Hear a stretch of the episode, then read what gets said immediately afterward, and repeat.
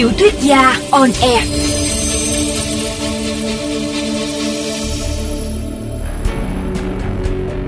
Xin chào các bạn thính giả của VOV Giao thông.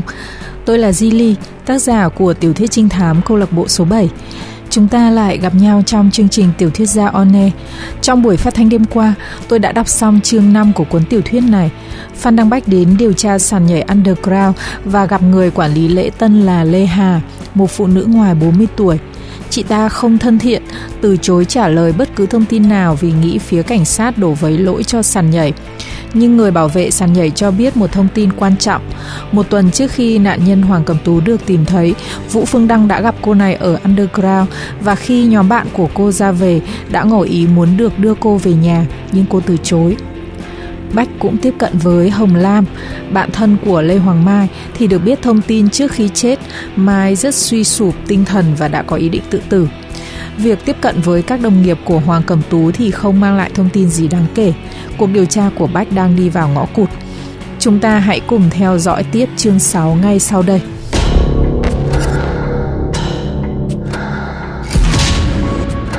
Chương 6 Trung cư An Phát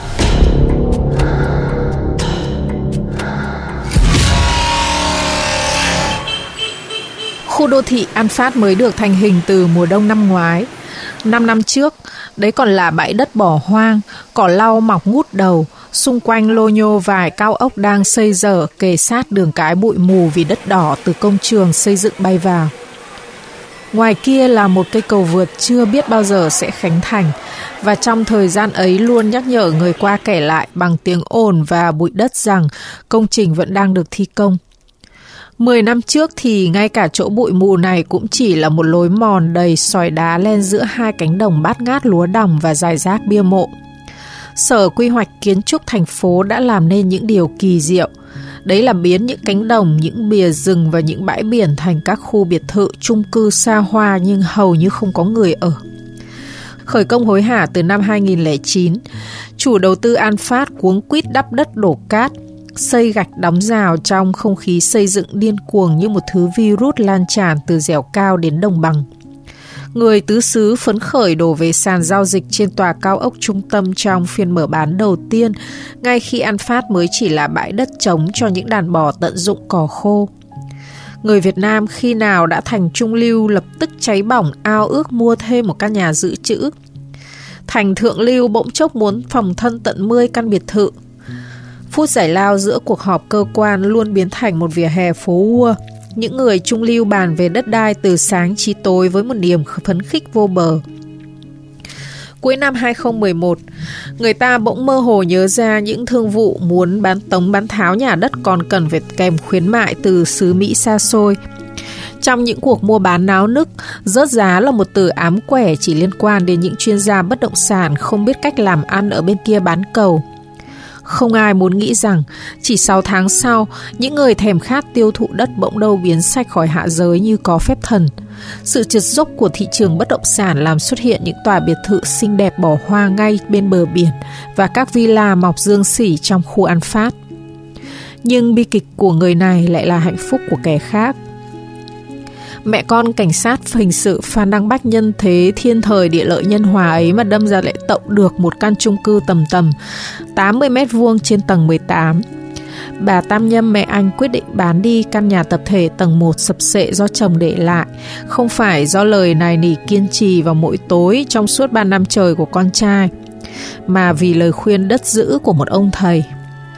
Về cơ bản, bà Tam Nhâm là người khôn ngoan và từng trải, nhưng thi thoảng cũng ngây thơ như đàn bà vẫn thế. Thầy cúng vừa về, bà lúi húi thu dọn đồ lễ mà không để ý đến ông con trai đang tay bắt mặt mừng với thầy ngoài đầu ngõ. Lúc quay vào nhà, Phan Đăng Bách cố giấu nụ cười tủm tỉm đắc ý vì đã đánh lừa được bà mẹ bảo thủ. Họ bán căn nhà một tuần sau đó, được giá, quãng mùa thu năm 2010 khi khắp thành phố vẫn còn dâm gian một tin tốt lành – nhà nước chuẩn bị phá hết những khu tập thể kiểu cũ để xây chung cư kiểu mới. Ai sở hữu một căn chung cư xây từ thời 5 căn hộ chung một nhà vệ sinh sẽ phát tài. Bù thêm chút tiền nữa thôi là được hẳn một căn hộ khang trang hiện đại, bán giá gấp 3. bà Tam Nhâm vốn cẩn thận, tiền gửi vào ngân hàng xong xuôi rồi mới ngày ngày đọc tin trên báo và đạp xe đi tìm nhà. Ngày nào cũng đến tham quan đủ ba căn nhà, đều đặn như người đi làm phòng môi giới nhà đất. Kết thúc mùa xuân năm 2011 thì bà đã khảo sát được 495 ngôi nhà trong thành phố, thêm 45 miếng đất thô ở ngoại thành và quyết định rằng mình rất ưng một căn hộ hai tầng nhỏ nhắn trong một ngõ hẻm rộng rãi nằm ven hồ Tây. Nhưng lúc ấy giá các căn hộ đã tăng thêm 30% nữa so với thời điểm mẹ con bà bán nhà. Kiểm lại khoản tiền tiết kiệm, bấy giờ bà chỉ đủ mua một ngôi nhà thậm chí còn sập sệ hơn chỗ ở lần trước. Đến mùa hạ năm ấy thì Phan Đăng Bách đã tuyệt vọng toàn phần. Anh chẳng nỡ trách bà mẹ cẩn trọng hơn Tào Tháo lấy nửa lời. Những tiếng thở dài của mẹ anh mỗi lần buông phịch tờ báo mua bán và những ánh mắt biết lỗi thi thoảng liếc nhìn con trai đang ngồi quạt phành phạch trong căn hộ cấp 4 thuê tạm ở khu trọ sinh viên đã đủ làm bà khốn khổ lắm rồi. Cho đến một ngày lý thuyết ở Hiền gặp lành đã phát huy tác dụng. Một chiều đông mát mẻ của năm 2013, Phan Đăng Bách được một sàn giao dịch tiếp thị những căn hộ tiện lợi, hiện đại và khoáng đạt ở khu An Phát với giá rẻ bằng 2 phần 3 so với 2 năm trước. Vậy là hai mẹ con anh có nhà mới. Tậu nhằm vào lúc giá bất động sản chạm đáy như một kết quả tất yếu của cuộc khủng hoảng kinh tế toàn cầu kéo dài. Hoàn tất niềm mơ ước âm ỉ mấy mươi năm của anh với nỗi khát khao được sống trong một ngôi nhà tràn ngập ánh sáng và khí trời. Thay vì nơi trú ngụ ẩm thấp mà cửa sổ có thể mở rộng cánh là một thứ xa xỉ. Giờ đây, Mỗi sáng sớm mẹ con anh lại hoan hỉ thức giấc, mở to mắt cắm nhìn trần nhà màu trắng phẳng lì mà sao kỳ vĩ. Bà Tam Nhâm sau đó sẽ vội vã kéo xe đẩy đi chợ, còn anh xỏ chân vào giày chạy bộ. Sáng nay cũng đúng lịch trình như thế, anh chạy chậm chậm giữa những khối nhà còn phủ một lớp sương mỏng trên nóc cao vừa chạy vừa thở sâu, hít ngon lành không khí thanh sạch của buổi sớm, vẫn còn vương mùi thực vật mà chưa bị pha tạp bởi khói xe và các loại chất đốt. Và trên những tán bằng lăng tím ngắt, bình yên tiếng chim chào ngài. Phan Đăng Bách chưa bao giờ thấy yêu đời đến thế, giống như thể con đường chen giữa dạng bằng lăng này, những tòa nhà hình hộp lặng lẽ, những chiếc xe hơi đậu bên vệ đường và cả khu biệt thự bỏ hoang cỏ lau mọc ngút cũng là hiện thân của thiên đường. Anh đếm nhịp chạy, hoàn toàn tẩy não những vụ án u ám, bế tắc và bi thảm xếp chồng trong phòng làm việc ở cơ quan. Bách ngắm nhìn những villa xây thô bám rêu bên đường. Hai tuần nay, không ngày nào anh không đếm nhầm số lượng trong dãy nhà đắt tiền bỏ hoang ấy mà cổng chào đã được xây hoành tráng với bức phù điêu tiên cá quyến rũ trên nóc. Có lẽ vừa hoàn thành xong giai đoạn xây thô thì bất động sản sụt giá. Chủ đầu tư không thu hồi được vốn mới đành học theo phương án thông minh nhất của hàng trăm chủ đất kinh nghiệm khác. Quây tôn khu biệt thự, thay vì hàng rào trắng phủ hoa giấy và gán nợ cho ngân hàng với mức định giá thấp đến phát khóc. 50 căn tất cả, mỗi căn chừng 200 mét vuông. Căn này duyệt cho Tú Đen, căn kia phù hợp cho Giang Ái, căn kia nữa cho Quyết Thắng Lợi, Bác Hói, Hùng Cận. Các đồng nghiệp của Bách, những cảnh sát hình sự lúc nào cũng lo ế vợ vì không có căn nhà nào tốt hơn thay thế cho nơi trú ngụ bốn tường một mái tôn quây lấy 16 mét vuông. Vì không có thời gian để đi chọn hoa hồng cho phụ nữ và thừa máu anh hùng để rượt đuổi tội phạm mang lệnh truy nã, nhưng lại không đủ can đảm để nghĩ ra một lời hữu ích. Kiểu, em biết không, nếu có điều gì khiến anh sợ hãi và nuối tiếc khi đối diện với cái chết thì đấy là em. Vì điều đẹp nhất anh có được trên mặt đất này chính là em đấy. Hội bạn đồng nghiệp của Bách nghe được câu này từ một nhân vật cảnh sát siêu nhân trong bộ phim dài tập của Hồng Kông phát trên TV trong lần hiếm hoi ngồi uống bia cùng nhau nhân dịp khánh thành nhà mới của Bách. Họ phá lên cười vì thằng cảnh sát xến ăn mặc đẹp đẽ trong phim. Cười xong rồi bỗng ngơ ngác, họ cũng muốn được xến một lần như thế. Giang Ái và Quyết Thắng Lợi đã lấy vợ, còn bác Hói người Hạ Tĩnh, Hùng Cận người Thái Bình và túi Đen dân tộc Tây chưa hề được chạm vào ngón tay út của một đứa con gái. Lịch trình cuộc sống của họ chỉ có hai nhịp không hơn. Ban ngày họ rượt đuổi những kẻ tình nghi trí chết, tối mịt về ngủ trong căn nhà thuê nhỏ xíu cuối con hẻm đầy tụi bán ma túy vặt, ghi số đề, buôn xe ăn cắp và nghiện ngập. Bách ngắm nhìn những căn biệt thự bỏ hoang như một bà nội trợ tiếc rẻ. Giá có thể mang hết bữa cỗ thừa còn nguyên vẹn này về. Thấy cánh cổng nàng tiên cá được chàng bằng khóa dây doãn ra một khe hổng lớn có thể lách qua được. Bách bèn túc tắc chạy bộ lại rồi chui vào bên trong. Anh tò mò muốn biết kết cấu phần hậu của những tòa nhà này như thế nào. Khu biệt thự có 5 dãy, mỗi dãy 10 căn, chân tường xum xuê dương xỉ và các loài cỏ dại phong phú. Như thể gốc rễ của chúng còn cố bám trụ dưới lòng đất từ thời còn là bãi hoang. Bách bước lên bậc tam cấp của một căn cuối dãy, cây cổ thụ sờm vào nhà tối om. Chủ đầu tư để chừa lại một cây si, có lẽ muốn tạo cảnh quan tự nhiên cho công trình mới, hoặc để những lúc nghỉ giải lao công nhân ngồi cho mát. Khi nào xây dựng hoàn tất sẽ chặt đi, sàn nhà còn nguyên cát dài, không khí ẩm thấp vương mùi vật liệu thô. Chợt Bách hơi giật mình vì thính giác bị kích động. Có tiếng người nói ở trên đầu anh, tiếng người cãi cọ, rít gióng, mới đầu khe khẽ, sau tăng dần khẩu độ. Anh nhón chân lên những bậc cầu thang còn chưa lắp tay vịn. Tầng 2 tối tăm có 3 phòng, hai phòng đối diện tràn đầy ánh sáng do cửa sổ lớn quay sang dãy bên kia. Phòng còn lại úp mặt vào cây cổ thụ. Tiếng động bất thường phát ra từ phía ấy. Ai chui lên đây làm gì từ sáng sớm thế này? Vừa chớm đến cửa phòng hông hốc không cánh Bách nghe tiếng bốp của một cú đòn vũ lực quật vào da thịt Cùng lúc có tiếng thút thít nổi lên anh nhảy một bước vào bên trong. Qua ánh sáng lờ mờ phản chiếu trên những tán cây thẫm lục Bách nhận thức được ngay tình hình. Anh lúng túng nửa muốn thối lui Nửa muốn can thiệp. Chủ nhân tạm thời của căn phòng cũng kinh hãi ngước nhìn Bách. Một bóng người vạm vỡ mặc quần sọc, đi giày thể thao đứng sừng sững trên bậu cửa còn ngổn ngang gạch vỡ vào lúc năm rưỡi sáng. Tiếng thu thít ngưng bặt, thân hình trần chuồng trong bóng tối vội nấp sau lưng một hình nhân không áo quần khác. Cô gái người tròn lẳn, hai bầu vú tròn trịa, mặt cũng tròn xoe với hai mắt tròn thô lố nhìn bách sợ sệt. Gã thanh niên đằng trước người gầy nhẳng, đen như củ súng, hai bắp tay xăm hình rồng, Hàng quý của hắn thõng thượt như dễ si già ngoài cửa sổ. Dưới chân hai kẻ lạ mặt có chiếc chăn mỏng trải trên nền đất, giờ lấm đầy cát. Và giải rác áo quần vừa vứt vội, thêm một chiếc giỏ nhựa đỏ đi chợ lăn lóc trong góc nhà. Mày vào đây làm gì thế? Kẻ trần trụi trước mặt rít lên. Tôi xin lỗi. Bách chỉ nói được thế rồi vội quay ra.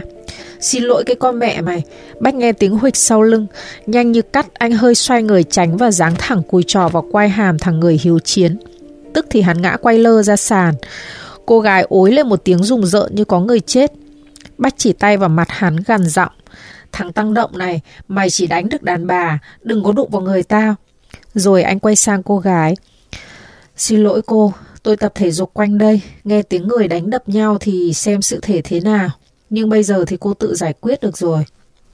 Nói đạn, anh quay ra đi thẳng. Lúc chui ra khỏi cánh cổng nàng tiên cá, Bách thấy mặt trời đã lóng lánh trên những nụ bằng lăng bừng tím. Mất toi một sáng đẹp trời, mua bực vào người. Anh sẽ phải góp ý với công an phường và tổ dân phố có phương án quản lý đồ của nợ bỏ hoang này. Nếu không sẽ thành cái tổ cho tụi xì ke và gái mại dâm. Bách giàu chân tiếp tục bài thể dục chạy bộ, mắt ngách sang bên tính xem có cách nào đẩy hàng rào cao lên để ngăn người bên ngoài xâm nhập vào trong. Bỗng anh thấy mình đau nhói bên hàm, cùng lúc một vật nặng và mềm lao vào anh, một mùi hương là lạ thoảng qua khíu giác. Ôi, bóng người loạn choạng trước mặt. Ồ, tôi xin lỗi, Bách cuống quýt. Cô gái rối rít xoa đầu, mắt đã đỏ lên. Còn Bách cũng không nén được, tay anh ôm quai hàm đau điếng, Nạn nhân của sự vô ý của anh dáng người thanh mảnh, da trắng, đôi mắt mở to oán trách. Cô ta cũng mặc áo pun trắng, quần sọc, đi giày thể thao. Thực là oan gia mà, anh lầm bầm. Tôi là oan gia của anh ấy à? Nỗi oan gia xinh đẹp xuất hiện vào một buổi sáng đẹp trời lắm chuyện kỳ dị. Hai tiếng sau Bách đã khoe với đồng nghiệp điều ấy ngay lúc cuộc họp cơ quan vừa kết thúc. Anh kể hết sạch, chỉ giữ lại mỗi đôi chân dài tuyệt đẹp đi giày thể thao là không miêu tả cho mấy gã đồng nghiệp thô mộc. Không, Bách cười gượng. Tôi mới là oan gia của cô. Tôi đang mải nhìn cái hàng rào kia, vô ý quá. Bỗng cô gái nhìn anh ngạc nhiên, dù tay vẫn không rời chỗ đau. Anh là người sửa xe. Dạ không ạ, tôi làm bên ngành công an. Không, ý em là hôm trời bão anh đã sửa xe giúp em. Anh có nhớ cái vụ cây đổ không? Cái cây đổ, mưa đập mờ mắt, nước dành lên, Cô gái đi xe không phanh Những hình ảnh cuống cuồng chạy qua não bộ. Bách ngập ngừng. Thế em là Vâng, hôm ấy em đi xe không phanh Cũng đụng vào xe anh suýt ngã. Cô gái mừng rỡ Anh có nhận ra em không?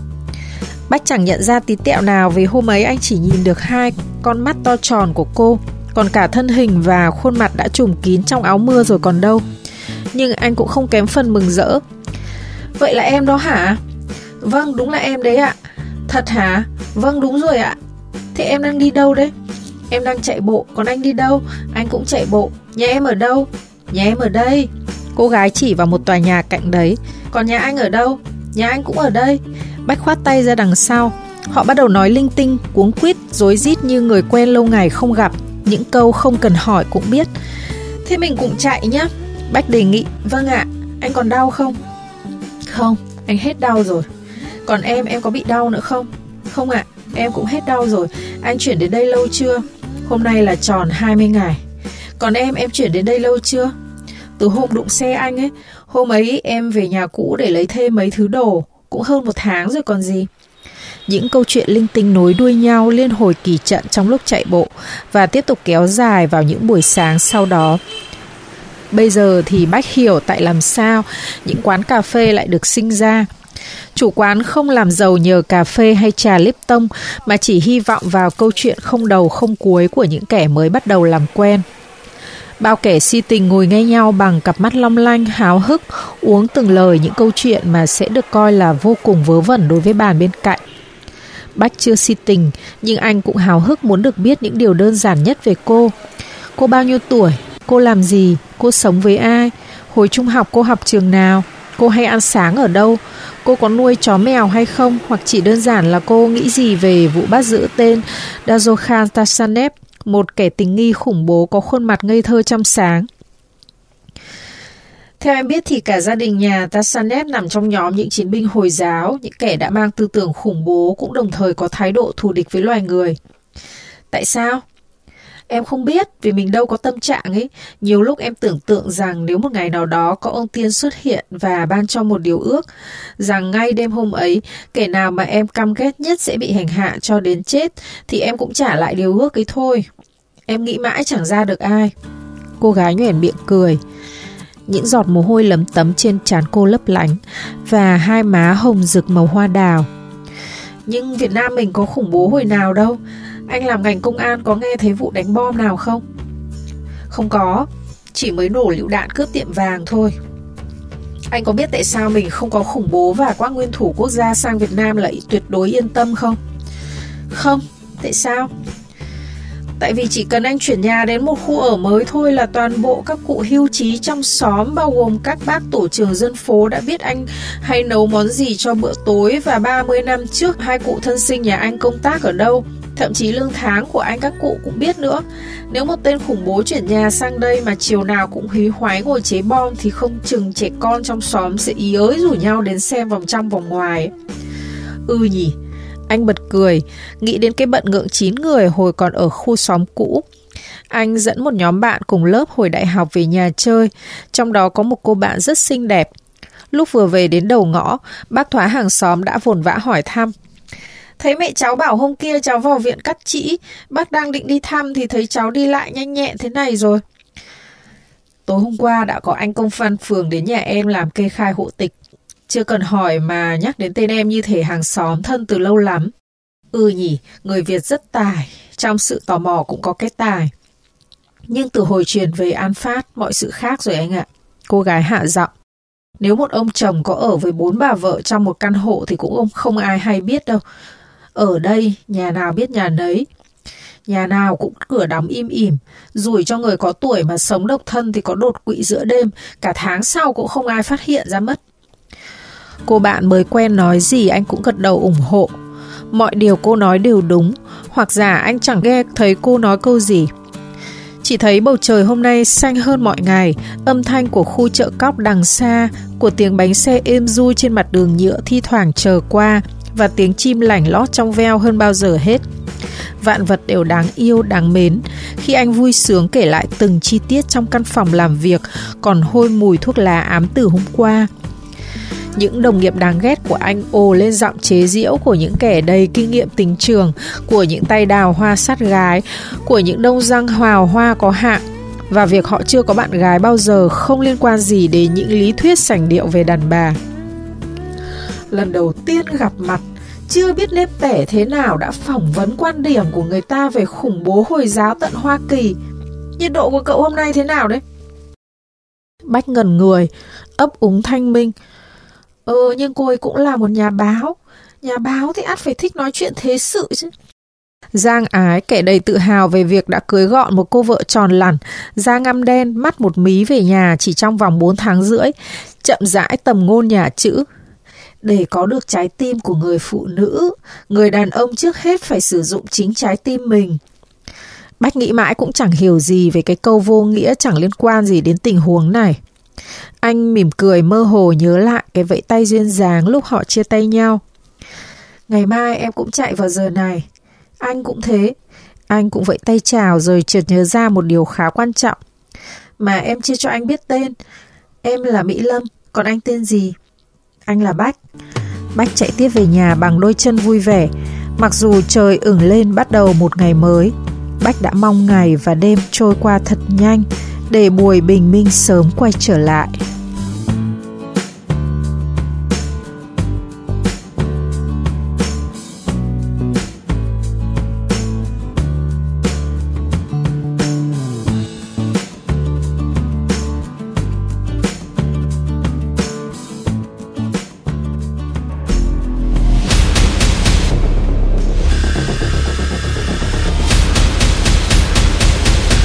Vị thính giả vừa theo dõi tập 6 bộ truyện trinh thám câu lạc bộ số 7 của nhà văn Di Ly. Hẹn gặp lại quý vị trong chương trình Tiểu thuyết gia on air vào đêm mai với tập tiếp theo từ bộ truyện này.